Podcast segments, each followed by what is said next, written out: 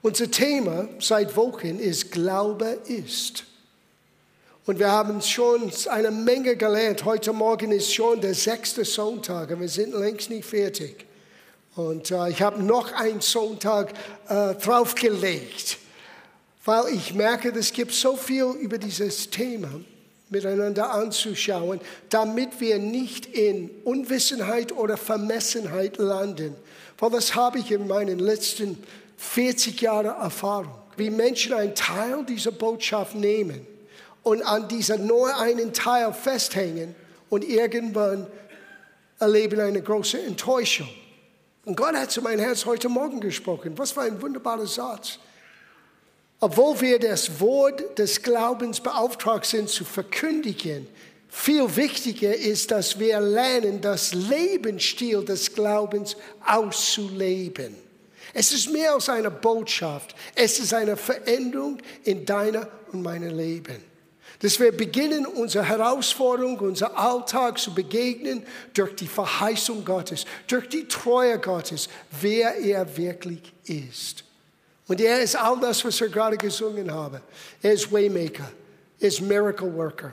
Er ist derjenige, der ein Wunder wirkt in unser Leben. Er ist der Herr, unser Arzt. Er ist der Herr, unser Versorger.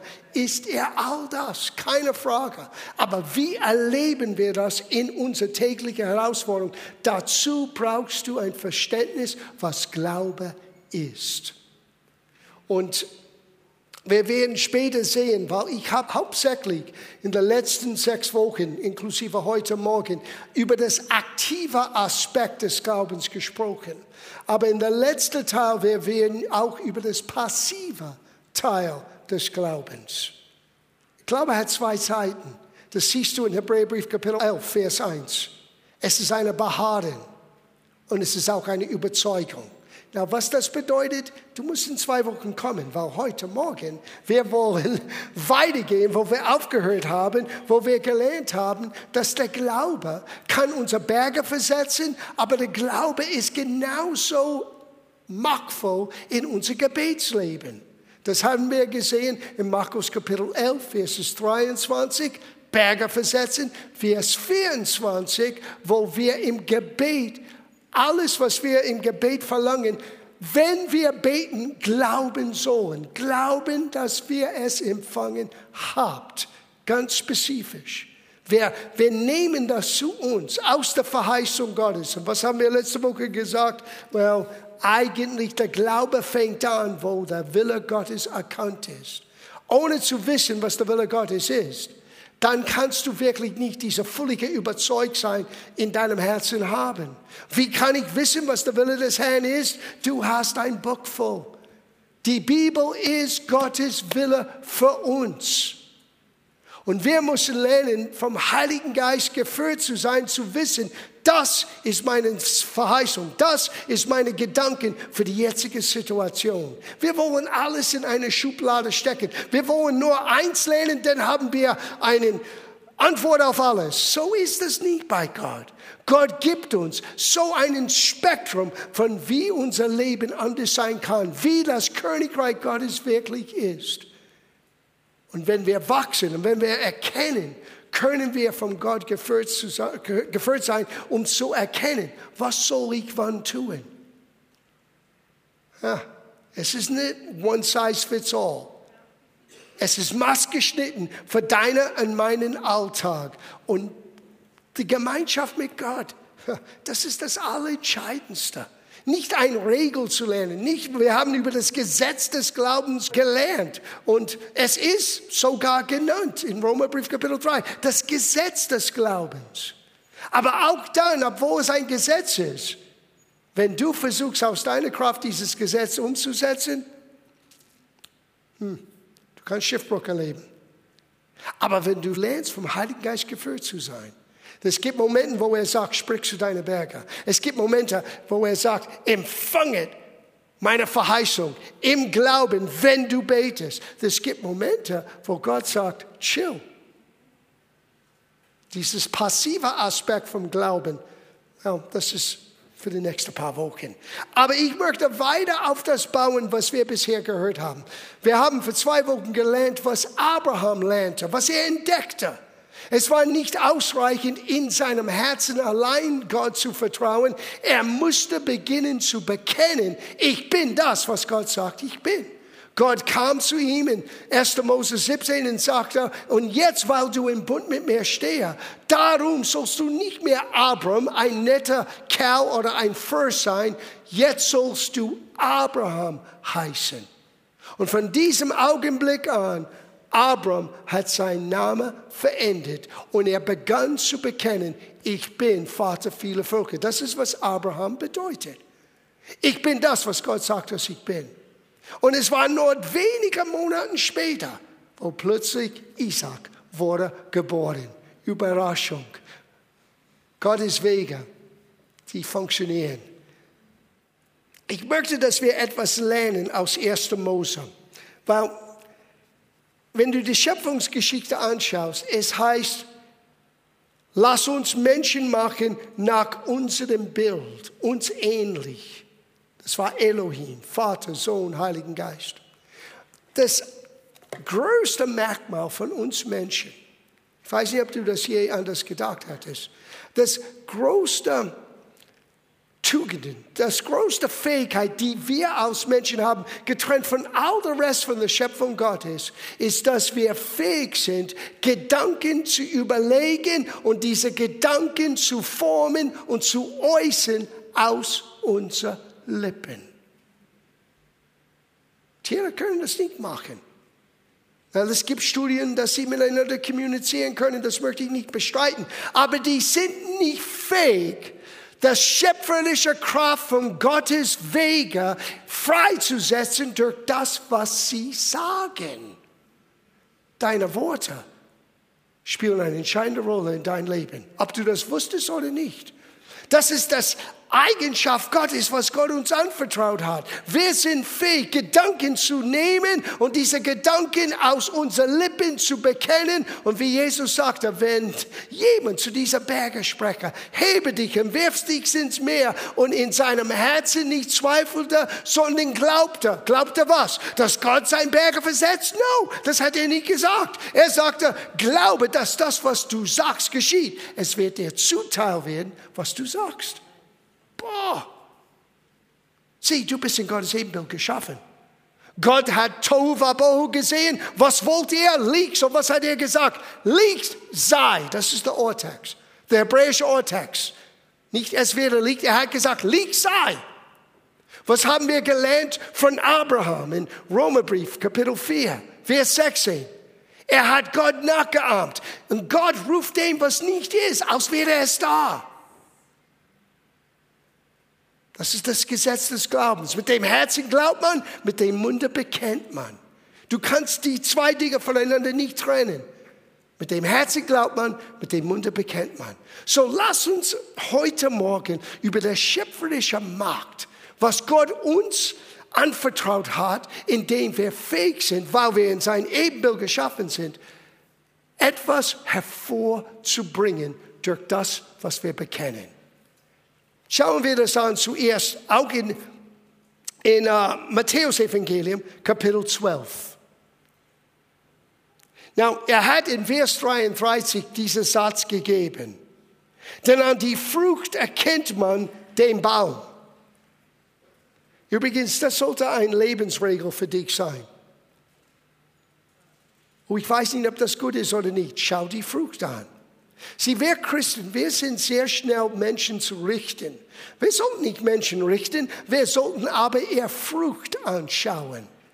Ist das Frucht, das ich auch in mein Leben haben möchte? Ist das Frucht von ihr Leben und Beten und Tun und Dienst und was weiß ich alles? Was ich auch nicht nur haben möchte, sondern auch Jesus ehrt? Es ist ziemlich unkompliziert zu unterscheiden, was wirklich von Gott kommt oder nicht. Schau die Frucht an. Deswegen hat Jakobus gesagt, du sagst, dass du Glauben hast, weil ich sage, schau mein Leben an, schau mein Werk an, schau, was ich getan habe. Darin wirst du mein Glauben sehen. Glaube macht sich sichtbar durch unser Lebensstil, durch unser Tun. Und Jesus sagte, du kannst den Baum erkennen. Ist es ein guter Baum oder ein schlechter Baum? Schau die Frucht an. Na, jetzt bringt er das auf uns Menschen und er redet gerade jetzt zu den Pharisäern, den religiösen Leiter jener Zeit. Und hör, was er sagte. Das ist Vers 34. Na, das habe ich nicht gesagt, das hat Jesus gesagt. Schlangenblut. Wie könnt ihr Gutes reden, da ihr böse seid? Unterstreicht das. Es ist unmöglich, Gutes zu reden, wenn du innerlich böse bist. Na, warum waren sie böse? Well, wir haben nicht die Zeit, all das nochmal anzuschauen, aber wir alle waren in dieser Hinsicht böse. Wir waren alle getrennt von Gott. Wir waren alle, hat Paulus gesagt in Epheserbrief Kapitel 2, diese, vom Natur her Kinder des Sohnes. Und wir waren eingeschränkt mit das, was wir sagen könnten. So war das auch, obwohl diese Pharisäer, die kannten Gottes Wort so gut. Nur eine der Voraussetzungen, ein Pharisäer zu sein, du musstest fähig sein, die ersten fünf Bücher Mose auswendig zu zitieren. Die meisten von uns haben Probleme mit Johannes Kapitel 3, Vers 16. Jemand hat gesagt, was steht da drin? Lies das zu Hause. Stell dir vor, die ersten fünf Bücher Mose auswendig zitieren und hier steht das Wort im Fleisch und die kennen ihn nicht. Das Problem aber lag im Herzen. Jesus ist noch nicht zum Kreuz gegangen. Ein Preis wurde noch nicht bezahlt für diesen Zustand, was durch Adams Übertretung auf die ganze Menschheit kam. Und dann lesen wir hier, denn was das Herz voll ist, das geht der Mund über. Deswegen musst du aufpassen, was hier drinnen kommt. Sieh, diese Ohren hier sind nicht Mülltonne. Das sind nicht da, Gott, von Gott gegeben, alle Klatschen, alle Unrat von allen verschiedenen Leuten und Meinungen reinzulassen. Du musst alles durch deinen Ohren filtern. Ich habe mich entschieden, ich möchte Gottes Wort an erster Stelle hören. Weil wenn ich Gottes Wort höre, weiß ich, das baut in mein Leben Stärke, Glauben, Vertrauen. Weil demnach kommt der Glaube durch das Hören. Und das Gehörte aber muss entstehen aus Gottes Wort. So dann sagt er hier, der gute Mensch bringt aus dem guten Schatze des Herzens Gutes hervor. In der Urtext ist es ein Bild, fast wie bei der Schöpfung. Licht sein, boom, Licht kam. Ein guter Mensch bringt hervor, bringt in Existenz Gutes durch das, was im Herzen ist und was aus seinem Mund kommt. Uh, aber schau das an den Seite. Und der böse Mensch bringt aus seinem bösen Schatze Böses hervor. Ich sage euch aber, dass die Menschen am Tage des Gerichts Rechenschaft geben müssen. Müssen ist ein starkes Wort, oder? Von jedem unnützliches oder unnütze Wort. Auf Englisch, das heißt idle. Man könnte das so verstehen. Jeder fruchtloses Wort. Fruchtlos insofern kein Frucht für Gott. Kein Frucht für die Ewigkeit. Kein gutes Frucht. Ein Mensch muss Rechenschaft geben. Now, wenn du das wirklich hörst, die meisten von euch werden ein bisschen ähm, ähm, Gaffertape suchen. Gott, helf mir wenn ich Rechenschaft geben muss für alles, was ich je gesagt habe. Dank sei Gott für Vergebung. Dank sei Gott für Jesus. Aber wir müssen das schon beherzen. Ich muss aufpassen, was ich sage. Aber was ich sage, wird eigentlich nur die Auswirkung von was ich wirklich im Herzen bewahre und behalte. Sieh, wenn Gottes Wort ist nur intellektuell verarbeitet, wenn ich nur gelegentlich meine Bibel lese, wenn ich nur gelegentlich ich komme in den Gottesdienst, möchte ich ein guter Predigt hören, vielleicht ein bisschen gute Musik, wie schön. Kostenlose Unterhaltung. No! Man kommt zusammen, um Jesus zu preisen, sein Wort zu hören, aber auch unser Herzen zu ernähren. Der Mensch lebt nicht vom Brot allein und nicht nur von einem Schweinehaxel. Der Mensch lebt aus jedes Wort Gottes. Weil Gottes Wort ist Nahrung für deinen inwendigen Mensch. Weil in dem Tag, wo Druck kommt, dann was in dir ist, du bist wie ein Schwamm. Was in dir ist, whoop, kommt aus dem Mund raus. So, du könntest allerlei unterschiedliche Aspekte des Glaubens lernen, aber ich sage dir jetzt im Voraus, in den über 40 Jahren im Dienst, ich kann euch sagen, Menschen kommen und sagen, ich vertraue Gott, ich bekenne dies, jenes und alles. Und du hörst, wie sie reden, in fünf Minuten weißt du sofort, ob sie das wirklich begriffen hat oder nicht. So, wir werden Rechenschaft abgeben müssen für jedem unnützen Wort, die sie geredet haben oder die wir geredet haben. Denn nach deinen Worten wirst du gerechtfertigt und nach deinen Worten wirst du verurteilt werden. Na, ich bin so froh, dass ich gelesen habe vor Wochen, dass wenn du glaubst in deinem Herzen, dass Jesus der Christus ist und für dich gestorben ist und du bekennst ihm als dein Herr mit deinem Mund, du hast neues Leben. Du bist, was die Bibel sagt, gerettet. Das ist der Bekenntnis, die über alle Bekenntnisse entscheidend sind. Aber auch im Leben. Lass uns diese Regel so anschauen als Regel, weil so ist das. Was wir tun im Leben wird zuerst nicht nur allein, nicht nur ausschließlich, aber es beginnt mit deinem Vertrauen im Herzen und deinem Bekenntnis deiner Lippen. So eines Tages, wir werden vor den Richterstuhl Christi stehen und wir müssen Rechenschaft abgeben von das, was wir getan haben, mit das, was er uns anvertraut hat. Und wir werden wahrscheinlich sagen, aber Herr, ich konnte das und jenes und alles nicht tun. Und Jesus wird sagen, Entschuldigung, hättest du nur meine Verheißungen, mein Plan, mein Absicht erkannt, beherzt und geäußert, es hätte dein Leben völlig anders geformt.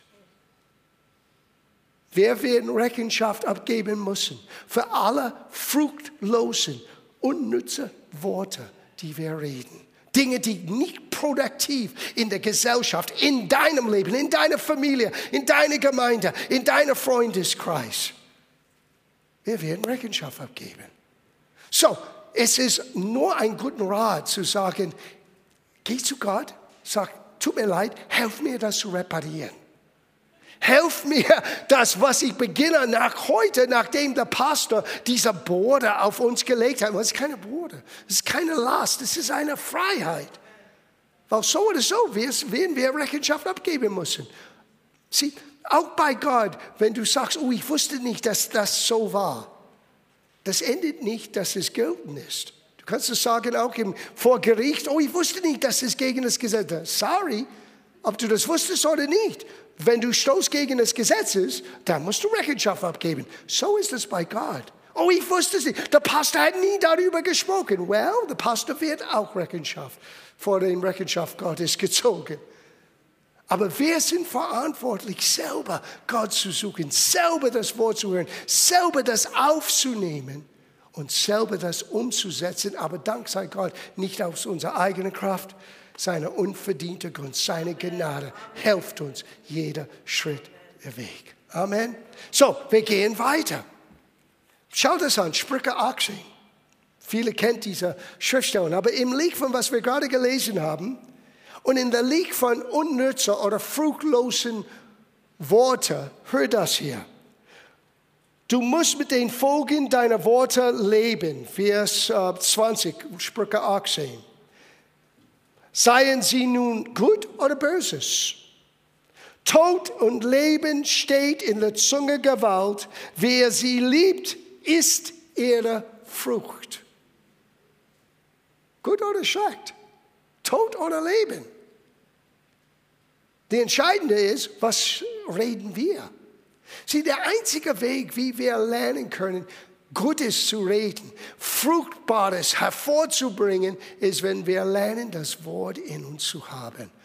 Wenn wir lernen, Jesus zu kennen, nicht nur gefühlsmäßig, sondern was hat er gesagt über sich selber? Wie ist er? Sein Wort vermittelt uns, wie Gott wirklich ist. Und wenn das in unser Herzen ist, unsere Worte werden nicht fruchtlos sein die werden nicht unnützer, idle, die werden fruchttragend, die werden Gutes hervorbringen. Wir können Gutes in eine schlechte Situation hervorbringen, nur weil wir von dem überzeugten Herz etwas Gutes hervorsprechen, in einer Situation, die nicht so gut aussieht. Sieh, was sprichst du in deinem Chaos, in deiner Tohu Wabohu? Deine Ängste, deine Sorgen, das ist ganz natürlich. Aber wenn das ist, was wir aussprechen, das ist, was wir auch mehr ernten. Du bekommst nur mehr Chaos, mehr Tohu Wabohu.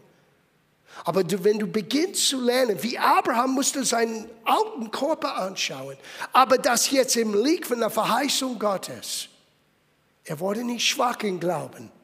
Er ist stark geworden im Glauben, indem er überzeugt war. Erstens, dass Gott fähig war, das zu tun. Und zweitens, indem er Gott die Erde gab. Ich habe euch gelehrt, wenn wir Gottes Wort bekennen über unsere Situation, wir geben Gott Ehre.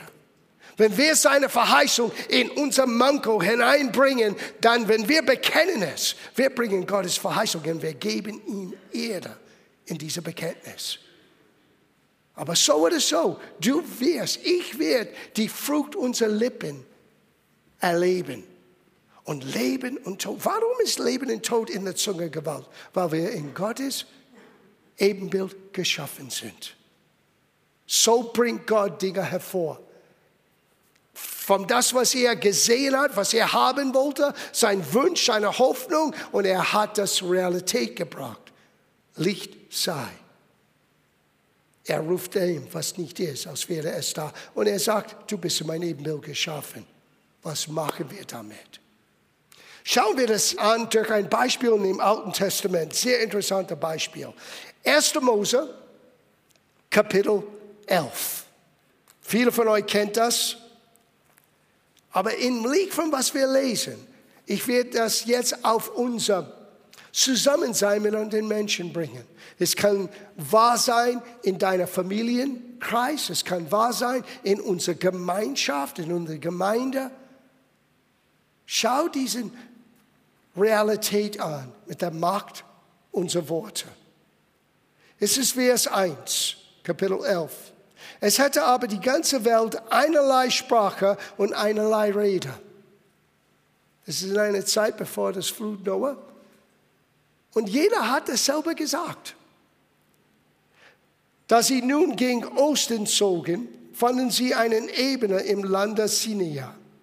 Und sie ließen sich das selbst nieder. Und sie sprachen zueinander, woran lasst uns Siegel streichen und sie feuerfest brennen. Und sie brachten Ziegel für Steine und Asphalt für Kalk. Und sie sprachen, wohlan, lass uns einen Staat und einen Turm bauen, diese Spitze bis an den Himmel reicht, dass wir uns einen Namen machen, damit wir ja nicht über die Erde ganz zerstreut werden. Da führte der Herr herab, dass er die Stadt und den Turm sah denn die Menschenskinder baute. Und der Herr sprach, siehe, es ist nur ein einziges Volk und sie sprechen alle nur eine Sprache. Und dies ist der Anfang ihres Unternehmens. Nun wird es ihnen nicht unmöglich sein, alles auszuführen, was sie sich vorgenommen haben. Woran lasst uns hinabfahren und das selbst ihre Sprache verwehren, dass keine des anderen Sprache verstehe. Na, das war Gnade. Hätten sie ihre Tun weiter verfolgt, das hätte Chaos geschaffen. Aber schau dieses geistliche Prinzip. Wenn wir einerlei Rede haben, nichts ist unmöglich. Vergesst nicht, was Jesus sagte. Nichts ist unmöglich dem, der glaubt. Aber wir haben gelernt, der Glaube ist verbunden mit was wir sagen. Wenn wir lernen, gemeinsam dasselbe Überzeugung und dasselbe Bekenntnis zu haben, ich habe eine Neuigkeit für dich, es ist dasselbe für uns heute. Nichts wird uns unmöglich. Die Herausforderung ist, der einerlei Sprache zu finden. Die einerlei Sprache zu finden. Schau das an im Neuen Testament. 1. Korintherbrief, Kapitel 1. Now, hier ist eine Gemeinde, die ein Problem hatten. Die hatten ein bisschen Chaos. Die waren so begeistert über die Geistesgaben, dass es, der Gottesdienst war ein Chaos. Und das ganze Sinn und Ziel vom 1. Korintherbrief ist Ordnung in dieser chaotischen Gemeinde. Die hatten eine Eifer vor Gott, aber nicht gemäß Erkenntnis.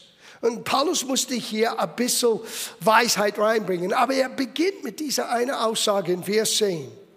Ich ermahne euch aber, ihr Brüder, Kraft des Namens unseres Herrn Jesus Christus, dass ihr alle einerlei Rede führtet und nicht Spaltungen unter euch sein lasset, sondern zusammenhaltet in derselben Gesinnung und in derselben Meinung.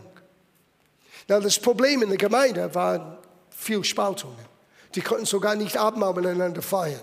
So gespalten war die Gemeinde damals. Das kann man alles lesen, 1. Korinther Kapitel 10 bis hin zu 11. Und deswegen diese wunderbare äh, Exegese, sagt man, diese Erleuchtung von der Geistesgaben und wie der Geist unter uns wirken kann in Kapitel 11, 12, 13 und 14.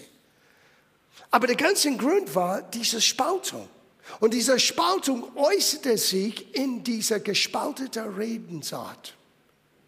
Weil es gibt einen Wahrheit im Gottes Wort.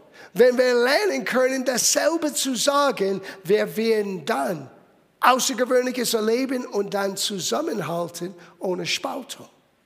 Now, wie können wir alle dasselbe sagen? Das ist interessant. Möchte Gott Klon schaffen? Wir sollten alle so wie der Pastor sein. Gott mehr würde sagen, bitte nicht. Bitte nicht. Sie kennt alle meine Ecken und Kanten. No, no, no. Es ist nicht das Äußerliche. Es ist die Veränderung unseres Denkweises. Es ist das, was wir zulassen in unserem Herzen. Und wenn wir lernen, dasselbe zu sagen, das heißt nicht deine Persönlichkeit irgendwie zu verleugnen oder zu verlieren. Du bist einzigartig. Gott liebt dich genau wie du bist. Er möchte deine Persönlichkeit nicht kaputt machen. Er möchte aber, dass du lernst, das, was krumm ist, das, was verkehrt ist, aus deinem Leben abzugeben und das, was richtig ist, reinzulassen. Und wenn dein Gedankenweiser beginnt, erneuert zu sein zu Gottes Wort, das wird in deinem Herzen kommen und das soll in deinen Lippen sich hörbar machen.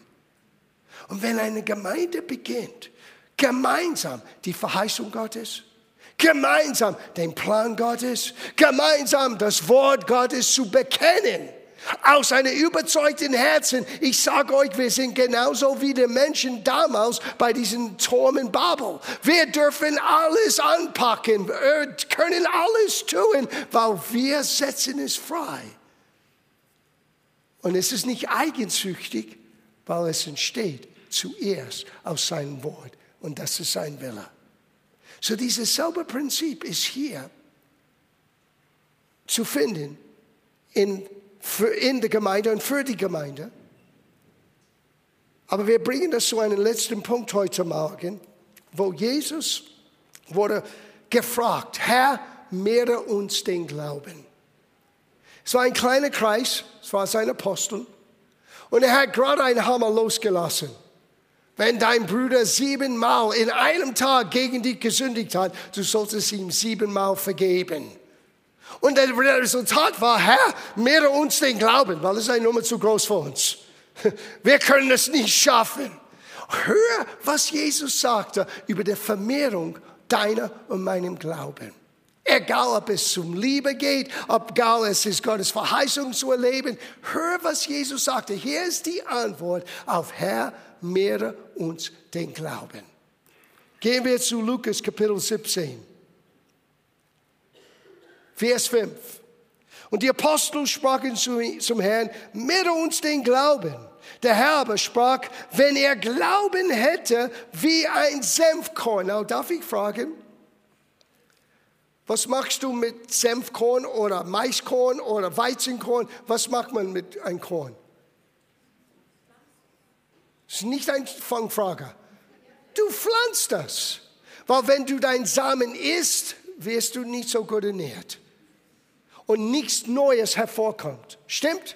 Du musst deinen Samen pflanzen, damit irgendwann eventuell einen Ernte hervorkommt. Und du wirst dann noch mehr Samen bekommen. So, es gibt eine Stelle, wo Jesus redete über die Größe von den Senfkorn, aber das ist nicht hier der Rede. Der Rede, das könntest, du könntest jede Art von Korn hier einsetzen. Wenn du hättest dein Glauben wie ein Senfkorn, now schau, wie du dein Glauben pflanzt. So würdet ihr zu diesem Maulbeerbaum sagen, entwurzle dich und verpflanze dich ins Meer. Und er wurde euch gehorchen. Er wurde, was der Baum? No, der Glaube. Nicht der Baum, der Glaube. Der Baum ist gezwungen, das zu tun, was der Glaube gerade jetzt ausgesprochen hat. In anderen Worten, Herr, mehre uns den Glauben. Und Jesus hat gesagt, wenn du Glauben hast, benutze es. Sag das zu deinen Situationen. Sag das in deinen Finsternis. Sag das in deiner Verzweiflung. Sag, was Gott sagt und schau, was geschieht. Es wird dir gehorchen. Und dann geht er noch einen Schritt weiter. Das ist Oberhammer. Er geht noch einen Schritt weiter. Wer aber von euch wird zu seinem Knechter, der flügt und weidet, wenn er vom Felde hineinkommt, sagen, komm alsbald hier und setze dich zum Tische. Wird er nicht viel mehr zu ihm sagen, bereite mir das Abendbrot, schürze dich und diene mir, bis ich gegessen und getrunken habe und hernach iss und trink du? Dank er wohl dem Knecht, dass er getan hat, was ihm befohlen war? Ich glaube nicht.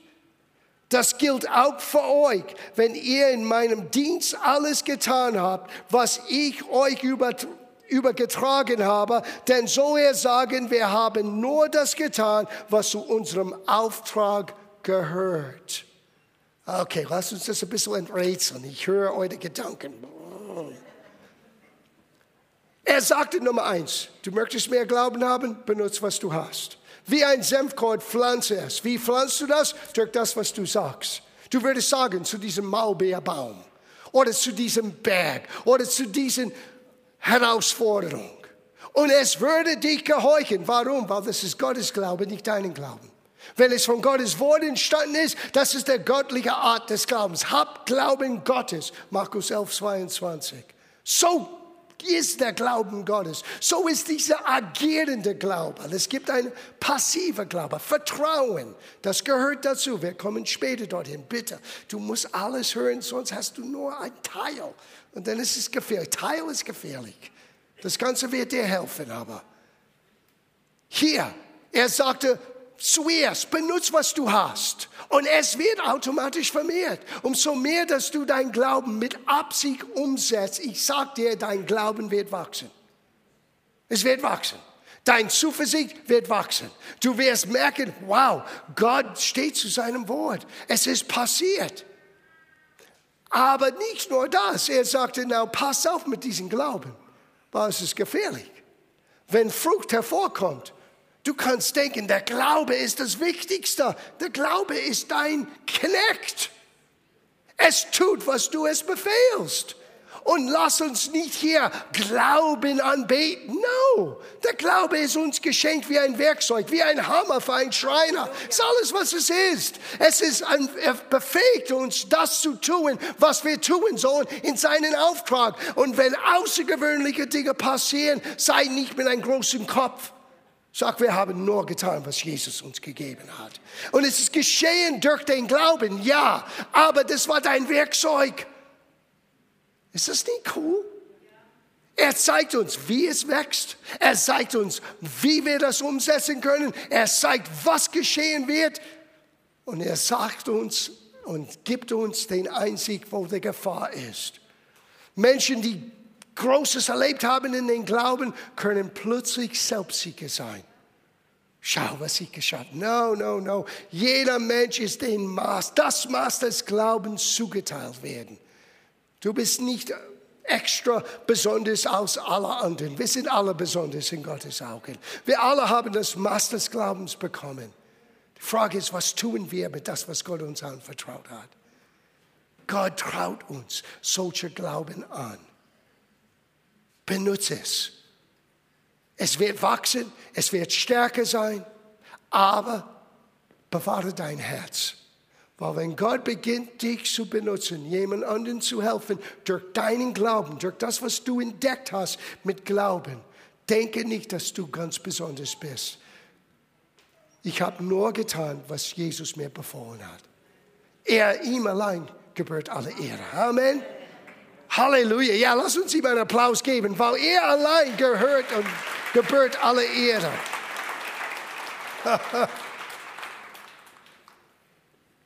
Für heute Morgen, das reicht schon. Wisset, es ist nicht die Botschaft, das so besonders ist, es ist das Lebensstil. Der Gerechte soll aus seinem Glauben leben. Das heißt, dein Leben formen durch deine Überzeugung. Aber nicht nur durch deine Überzeugung, sondern auch durch deine Handlung. Was du lernst zu erkennen, ist eine göttliche Handlung. Mit dem Herzen glaubt man, mit dem Munde bekennt man. Du bist ein guter Mensch. Warum bist du ein guter Mensch? Weil Jesus, wenn er dein Herr ist, ist in deinem Herzen gekommen und er hat dich gut genannt. Du bist heilig, du bist ausgesondert, du bist von Gott gesaubt und berufen. Das bist du. So jetzt als guter Mensch beginne Gutes hervorzubringen. Wie? Durch das, was du sagst. Aber was in dem Herzen ist, es geht der Mund über und erkennen, wenn wir lernen, gemeinsam aus Gemeinde so zu leben, nichts wird uns unmöglich. So komme bitte nicht mit all deinen, ich habe das gehört von denen und das gehört von denen und warum ist das so und warum das so. Das mag alles sein, aber was ist die Antwort? Wir sollten viel mehr antwortorientiert sind als problemorientiert.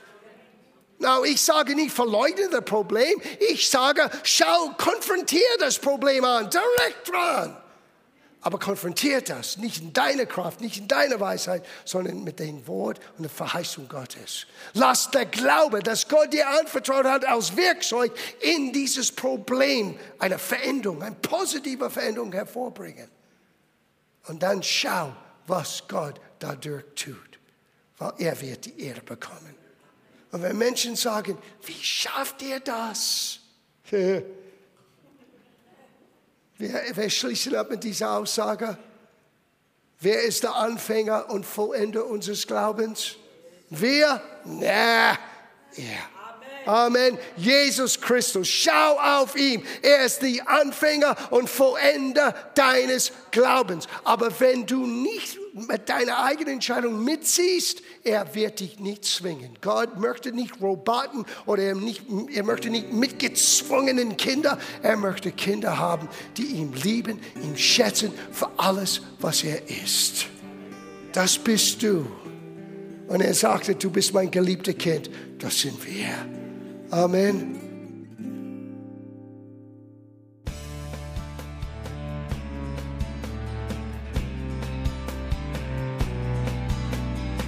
Liebe Zuhörer, das war ein Ausschnitt eines Gottesdienstes hier im Gospel Life Center.